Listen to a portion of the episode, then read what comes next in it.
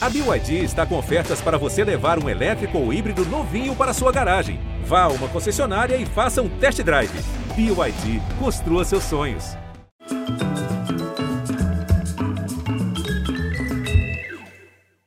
Olá, muito bem-vindos.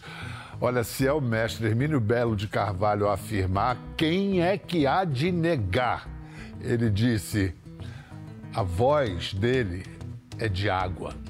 E olha que esse veredito Hermínio deu do artista quando jovenzito, lá nos 70. A voz dele seguiu fluindo, de igarapé fez-se afluente, daí torrente, rio, irresistível, como é da natureza da água.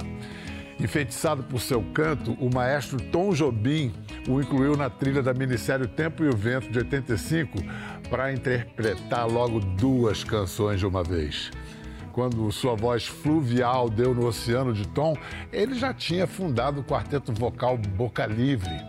O Boca Livre resistiu de 78 a 2019, quando acabou fulminado pela doença comum à época da brasilite aguda. Eu já explico o que é. Mas hoje, aos 67 anos de idade e 47 de carreira, ele traz boas notícias. Uma, o Boca Livre vai voltar. Outra, o primeiro show já vai ser agora em novembro no Uruguai.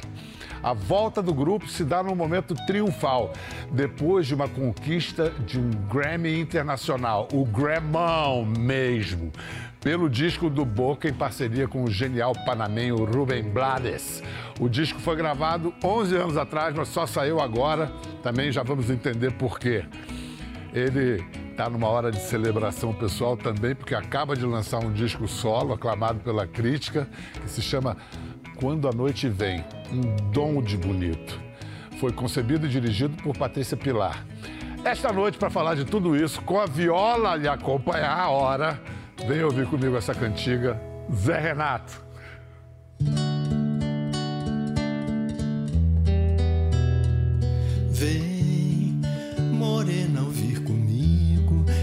Essa cantiga. Sair por essa vida aventureira. Tanta toada eu trago na viola pra ver você mais feliz. Escuta o trem de ferro alegre a cantar na reta da chegada pra descansar coração sereno da toada bem querer. Tanta saudade eu já senti,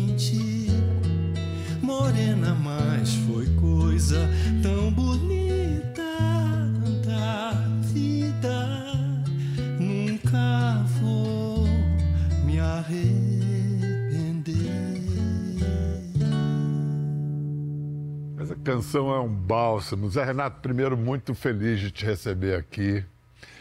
E espantado. Com... Voz não envelhece, não? Olha, Bial, eu, é uma coisa que eu, eu o canto, ele foi, ele está comigo, né, a, a, a cantar faz parte da minha vida, desde que eu ganhei um violão, Com que idade? com 11 anos de idade, que eu comecei a tocar e me divertir com o instrumento. E cantar era, na verdade, eu nunca tinha como objetivo canto, ser cantor e sonhar com isso. Eu queria tocar o violão, me divertir, fazer minhas músicas. Você já aprendeu a músicas. tocar compondo, já foi compondo logo de adolescente. É, mais ou menos. Foi uma coisa em seguida, assim. Eu tive mais aulas. A primeira música que eu aprendi no violão foi Namoradinha do amigo meu. Uau! Que estava sendo lançada na época e tal.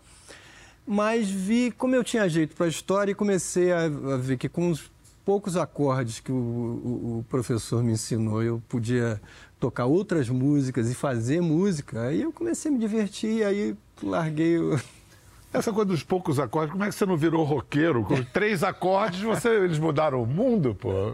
Engraçado, você, você nunca teve um flerte muito forte com rock and roll, né? Não. Nem, apesar não, da, do Iê, Iê, da namoradinha Exatamente, é, da Jovem Guarda e ouvindo Beatles, essas coisas. Mas em casa, a trilha sonora básica da minha casa eram os sambas e as serestas, né? Meu pai era jornalista, cronista da, da Noite Carioca, então convivia com Antônio Maria, Silvio Caldas, que era amigo íntimo da família, né? presença constante na minha casa. Inclusive, meu violão, o meu primeiro violão que eu ganhei é assinado por ele, Uau. em 1960. Por isso que eu também, essa, essa data é muito marcante para mim, que é 1967. Né? Tenho esse violão até hoje, no Giannini. E que essa... coisa preciosa, hein? É... Que iniciação musical. Pois é. Então eu vivi uma época a trilha sonora básica eram os sambas serestas, eu ouvi muito, ouvia muito isso. Mas claro que por conta dos primos, quando eu ia para Vitória, que é a minha terra natal, passar férias, então lá eu via Beatles, muita Jovem Guarda, eu ficava com essa, com essa sonoridade me rondando e a minha música acho que é fruto disso. Era um garoto que, como Zé Renato, amava Silvio Calda e os, e os Beatles. Vem cá, me explica o seguinte: esse Grammy, 11 anos depois, foi o que remediou a dor da separação do Boca Livre fez vocês voltarem a se encontrar? Que, como é que foi lá para receber? Quem, quem tinha ido lá receber? Olha, estávamos todos lá. Todos, todos eram não, quem? menos o Maurício. O Maurício não foi, né? Eu, Lourenço e Davi. Lourenço, inclusive, foi o que recebeu, porque eu e Davi ficamos presos no, no, no trânsito de Los Angeles. Chegamos lá já para chegamos para dar as entrevistas. Logo chegaram depois... sob ovação. Exatamente, é. Ganhamos o Grammy, lá, ah, então peraí, aí, enfim. Foi aquela uma, um prêmio importantíssimo para nós, um reconhecimento. Quando a gente recebeu, claro que foi o prêmio foi por, por conta do disco que fizemos com o Rubem Blades, mas quando isso aconteceu, para nós tivemos a sensação de um reconhecimento de uma história né? O Bocalif está completando 45 anos. E isso soou para nós também como um reconhecimento por esse trabalho e fez, de uma certa forma, com que a gente tivesse vontade de comemorar isso juntos. Deve ter feito parecer mais absurdo ainda o Boca Livre ter se desintegrado por causa de paixões políticas, porque para lembrar aqui o pessoal, o Maurício Maestro apoiava o governo passado e por causa dessa discordância do grupo, quem era mais o que batia de frente com o Maurício? Olha, o primeiro a, a se manifestar, na verdade, fui eu, né, num, num grupo de WhatsApp, e a gente, né, ele, o Maurício, ele, ele não não estava com essa ideia de, de, de não se vacinar e tudo mais. A gente no início da pandemia, isso acabou né, sendo um estopim, né, um, foi um limite de uma, de uma, uma história para mim. Ali dali para diante eu não estava conseguindo não, não, conseguiria seguir adiante por conta dessas dessa discordância no momento né de no início da pandemia. Muito traumático para todo exatamente. mundo exatamente é. muito difícil enfim. E vamos falar da reconciliação. Vamos falar da reconciliação. Reconciliação. Exatamente. Eu aprendi isso lendo sobre a vida dos chimpanzés. É. Chimpanzé vive brigando, eles brigam mesmo feio. Mas tem que reconciliar. Em cinco minutos eles Exatamente. se reconciliam. Eu acho... Eu acho... que os seres humanos têm que ir é. atrás dos, dos irmãos chimpanzés. então, é claro que esse prêmio, ele teve essa... É, ele fez com que a gente ficasse com vontade de comemorar isso juntos né, o prêmio e a nossa história de 45 anos, né, um trabalho que é importantíssimo para nós. Estávamos com saudades, né, isso estava fazendo falta na nossa vida. Estar junto de novo, pelas razões que a gente teve no, início, que era a nossa convergência musical, nossa paixão pela, por, pelo, estar cantando pelo, pelo canto em grupo, né? essa sensação bacana de poder estar cantando junto, de ouvir essa sonoridade, que na verdade, quando você está no quarteto vocal, você, você tem um quinto quinta sonoridade, que é o resultado dessa. De, de, A, né, a soma dos a elementos soma que dá desse- um produto maior do que simplesmente a Exatamente. soma. Acho que foi esse quinto elemento que Esse- obrigou os quatro a voltarem. A voltar, Vai, juntar aqui. Não, porque é, eu me lembro, era uma baita novidade na época. Eu acho que desde os cariocas, ali no começo da Bossa Nova, não tinha um outro grupo vocal. O quarteto em si, feminino, mas não, É, isso estava meio MPB4, desuso. é, é, MPB4, quarteto em si, que sim. são da geração anterior. Mas eu acho que essa, é, essa sonoridade do Boca Livre ela chegou de uma forma que é, é muito com uma personalidade, com timbre, né? essa combinação do- dos vocais, do dos arranjos do Maurício. O Maurício é um arranjador fantástico, com é, a sonoridade dos, dos violões. É, essa resultante ela, ela fez com que eh, essa sonoridade ficasse no Boca Livre, não, não rendeu outro, outros grupos que com, É com esse mesmo com essa mesma sonoridade. E Grupos foi- inconfundível, aquela que toca no rádio é o Boca Livre. É, isso. Escuto o trem de ferro alegre a cantar reta da chegada pra descansar. No fim das contas, porque o Rubem Blades é uma grande estrela, ele é ator também, então ele gravou o disco e ficou 11 anos adiante porque ele estava ocupado com outras coisas. Exatamente. Mas no fim, é, conspirou pro, pro melhor. É foi verdade, bom, é verdade. bom. Acabou sendo uma. uma Os dois primeiros discos do, do Boca Livre, É. de 79, Boca Livre e Bicicleta de 80, Sim. foram. Nunca, nunca chegaram no streaming, né? Ou estão chegando agora? Estão chegando agora. Então é para marcar. Exatamente. É, é um momento disso, de celebração. Várias, é um pacote né, de coisas que, aconte, que vão acontecer, que estão acontecendo nessa, nesse reencontro. Isso. A palavra é interessante, essa. É. né? Bacana, porque ale- vão ter os dois discos que estavam fora do- das plataformas digitais, os dois primeiros discos independentes. É um documentário, né, que, que a Suzana Lira, diretora, está começando a... Já começou, Craque do, do cinema, Suzana Lira, excelente é, documentarista. Suzana que teve um sonho com Boca Livre e falou isso, pra, olha, a gente precisa fazer um documentário, eu sonhei com Boca Livre e tal. E aí, O então, inconsciente mandou. isso é verdade. que legal. E isso já começou, a, de uma certa forma, a ser feito, porque gravamos um single, que é uma música inédita, uma parceria minha com o Nando Reis, que é um parceiro novo também, Chamada. Rio Grande. Então, acho que a gente tem uma, uma assim, esse reencontro com o público vai ser bacana. Muito. A gente está oferecendo aí coisas, uma celebração desses 45 anos que eu acho que merecido. Merecido. A gente já já volta ao porvir, mas antes de volta ao passado. Era muito excêntrico, era muito diferente se produzir independente, lançar Sim, dois livros, e sim. dois discos e dar certo. É verdade. Quando é que vocês definitivamente desistiram de procurar a gravadora? Olha, a gente teve reuniões com vários diretores artísticos de gravadoras, sendo que um deles numa e, a e era uma reunião assim, a gente eles iam lá no ensaio, a gente tocava o repertório do primeiro disco, né? Ficava no meio assim, tocávamos ali, não, não mandava fita para ouvir nada disso, iam lá no ensaio. Aí teve um que, que, que, que chegou lá e falou assim, olha, adorei essa sonoridade, mas vocês de- deveriam ser- pensar em ser os bidis brasileiros.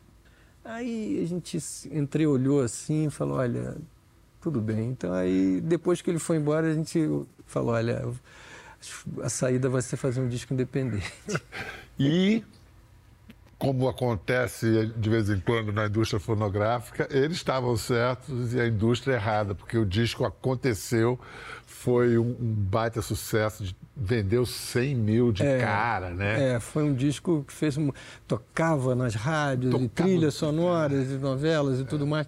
E a gente teve aquela, foi uma, uma surpresa, porque tudo aconteceu muito rápido.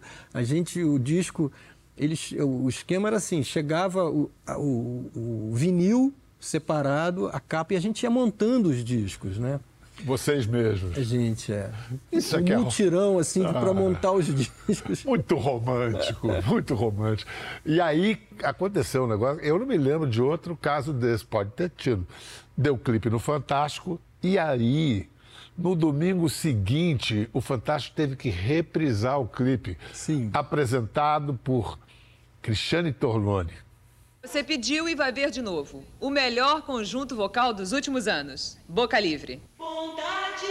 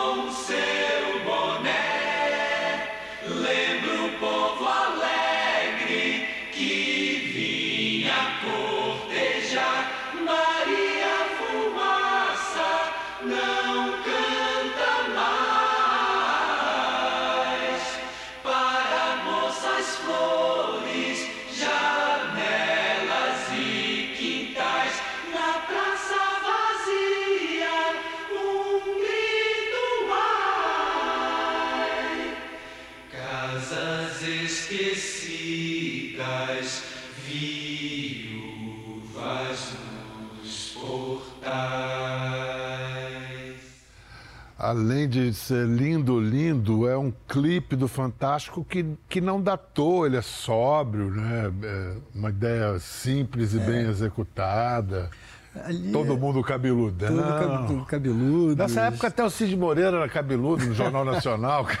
Todo mundo era cabeludo. É, tinha uma onda meio hippie, assim, né? Meio Godspell ali, É, o Monte meio Jesus. meio Jesus, assim, é, exatamente. A gente estava ali. Essa música nós gravamos. oi- é, Era um estúdio de oito canais e gravamos oito vezes ela, exatamente, cantando juntos, assim, né? Caramba. É, ensaiava, Boca Livre era ensaiando, a gente ensaiava muito, ensaia, né? Até hoje, quando vai fazer, se propõe a fazer algum arranjo, é, é- é uma. Vocês buscam o som de catedral? Porque essa aí, ainda mais sendo Milton, é totalmente eclesiástico, né? É, é, é, tem uma, uma, uma, uma sonoridade que também que tem a ver com, a- com a sonoridade do estúdio, né? Desse estúdio.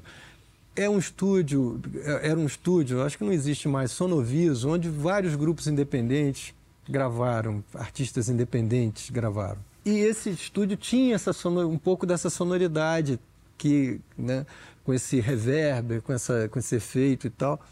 E para o grupo, para o nosso, para o grupo, para a sonoridade do Boca Livre combinou muito bem, Era sopa no mel. né? É. E foi o Tom que te procurou, não foi você que procurou ele, né? Tom Jobim. Alô, Tom Jobim está querendo falar com você, Zé Renato. E aí, Olha, o Tom, ele, é, o Tom gostava, sempre gostou de grupos vocais, né? E quando a gente foi gravar o segundo disco do Boca Livre, Bicicleta, que gravamos o Correnteza e Saci, que é uma música do Paulinho Jobim e do Ronaldo Bastos. E convidamos o Tom para participar do, do disco. Inclusive, ele canta com a gente o vocal do Saci, não do Correnteza. O Correnteza ele toca piano nas duas músicas. E no tem a voz do Tom ali. E tem o, a- o vocal do Saci, dessa música do, do Paulinho do Ronaldo, ele canta com a gente lá, ele adorava, ele fazia uma.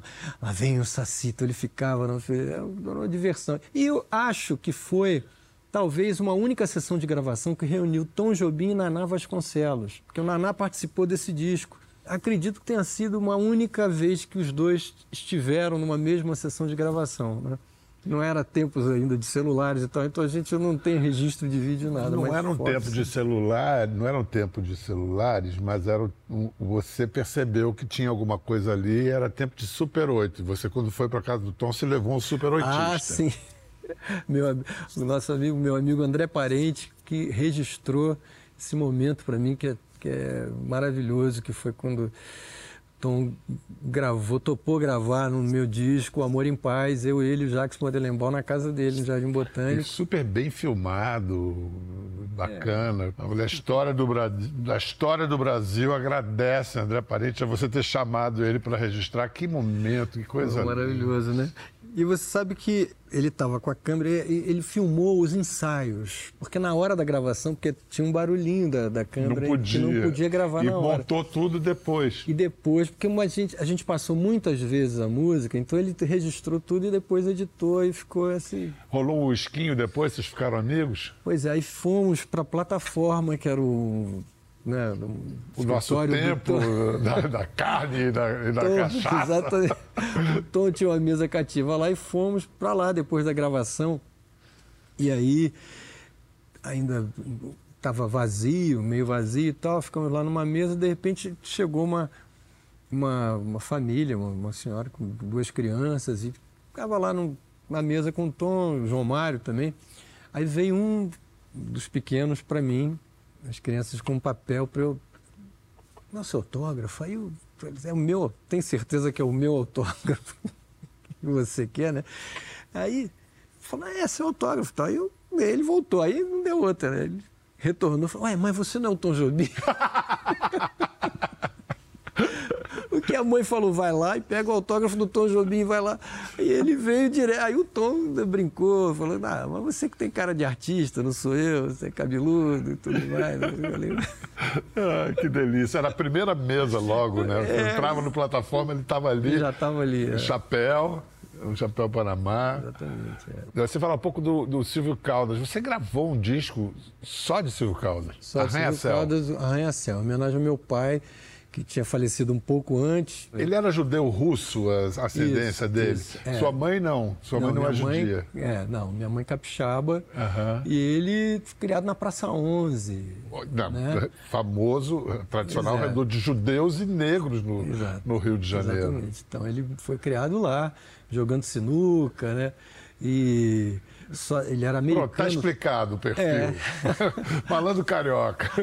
América, ele era americano, era- jogava, ele falava pra gente que, que ele era sócio atleta, tinha sido sócio atleta do América que ele jogou, jogava e você- de mesa.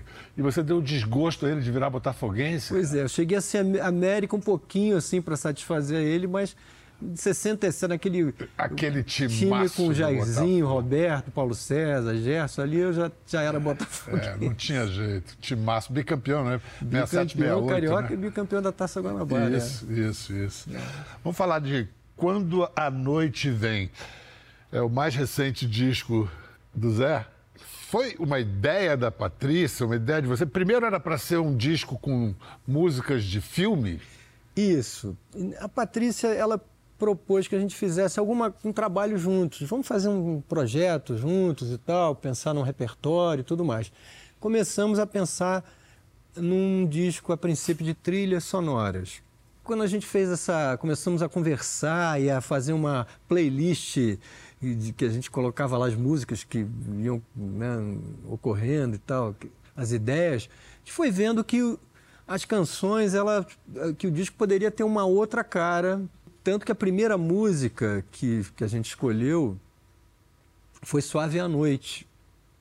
Uma música também que, que tem a ver com, com né, que foi... Tenders the Night, que Tenders tem a the ver Night, com que filme. tem a ver com filme, mais a gravação, que de referência para mim era Moacir Franco. E, de certa maneira, é dedicado à sua mãe, que você perdeu agora há pouco tempo. Né? Verdade. Minha querida Dona Lalá, que eh, tinha uma. adorava, ela foi no estúdio para ouvir e aí curtiu, porque são canções que têm tudo a ver com ela, tudo a ver com o momento que, da, da minha infância e juventude e que ela presenciou. E como é que você cantava I Can't Stop Loving You para ela? Você imitava o Ray Charles? é eu verdade? fazia mímica do Ray Charles, né? Fazia mímica? Mímica, é. É uma coisa interessante, porque eu, eu sempre fui uma criança muito tímida. Mas nesse momento aflorava essa, esse lado exibicionista, assim, no, quando a música me, uma- me ajudou muito a, a, a facilitar essa relação com, com, com, com o mundo, né? com as pessoas, de poder né, expressar. Não, e a voz, né? Porque não se canta com a garganta, se canta com o É. Exato, corpo é. inteiro, com a alma. Então aproveita agora e canta pra gente Vamos I lá. Can't Stop I Loving Can't You, Stop de Don Gibson, que o Ray Charles eternizou e que agora a gente ouve com o Zé. Vamos lá. I can't stop loving you. Made up my mind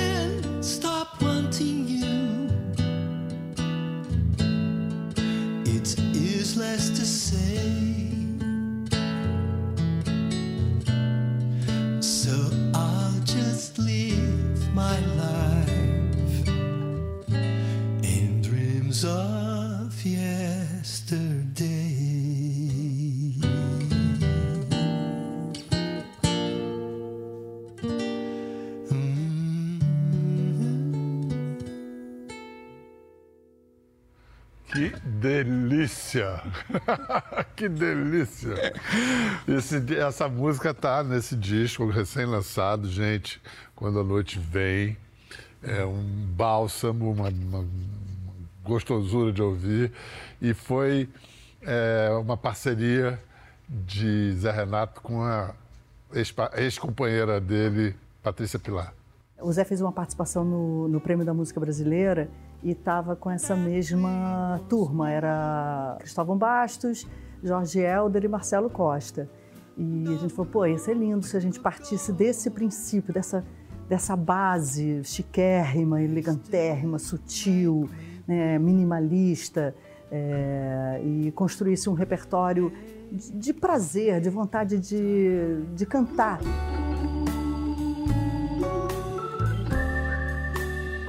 Então essas coisas eu acho que a gente está precisando, né? Parar um minutinho, a vida corrida e escutar uma coisa bela, né? Então eu acho que o disco tem essa preciosidade assim de te levar para um lugar mais tranquilo, um lugar de mais paz, um lugar mais amoroso, onde dá vontade de você abraçar e você festejar a vida amorosamente.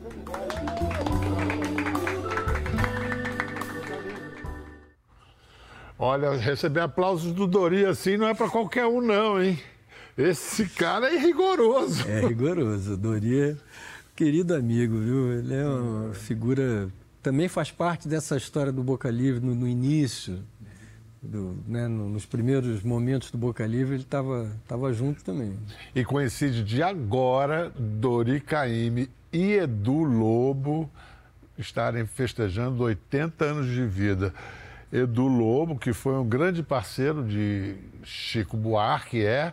Chico Buarque que tentou a parceria com o Zé Renato, mas Zé Renato não quis. É uma noite de muitas celebrações, muitos reencontros. A gente celebra o reencontro do Boca Livre, a conquista de um Grammy internacional com esse disco que o grupo fez com o Rubem Blades, o grande astro do Panamá.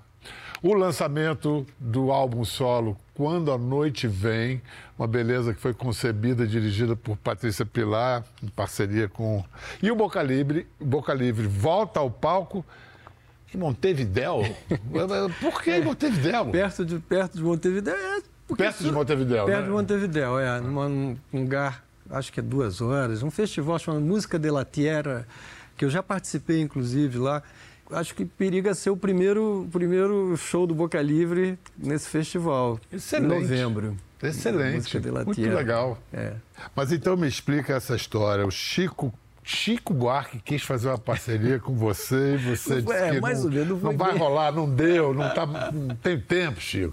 O que, que Não houve? foi bem isso, mais ou menos, não foi que ele não quis, né? Eu, eu propus ao Chico uma, uma, uma canção, que eu, eu tinha feito uma canção e liguei o Chico, é uma, pessoa educadíssima, enfim. Aliás, eu tenho, eu devo dizer que eu tenho uma certa dificuldade de me considerar colega de trabalho de, algumas pessoas, sabe? Chico, Milton, Edu, sempre que eu estou ao lado deles, eu não fico totalmente relax, assim, eu não, ainda essa, às vezes a ficha, a ficha não, não cai totalmente, sabe?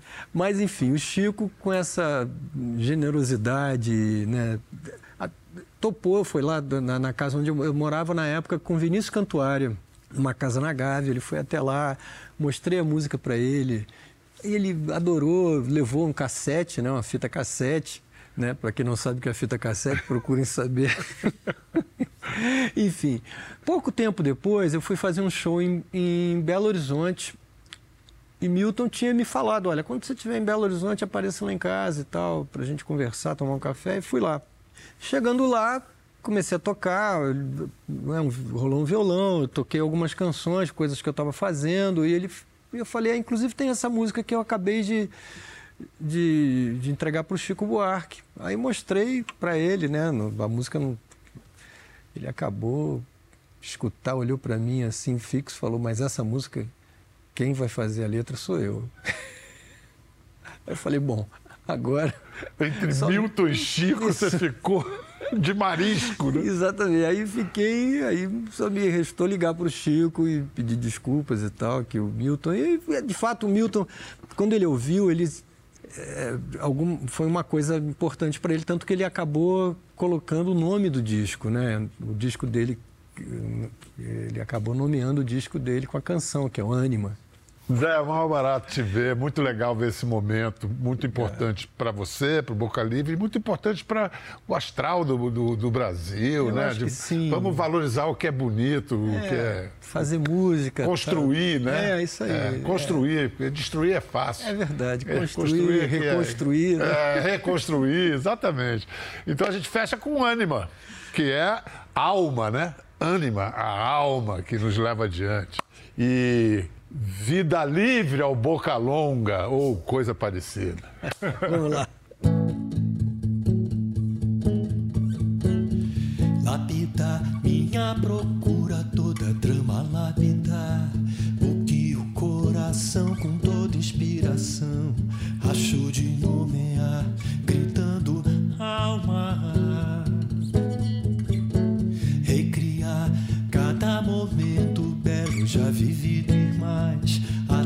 Atravessar fronteiras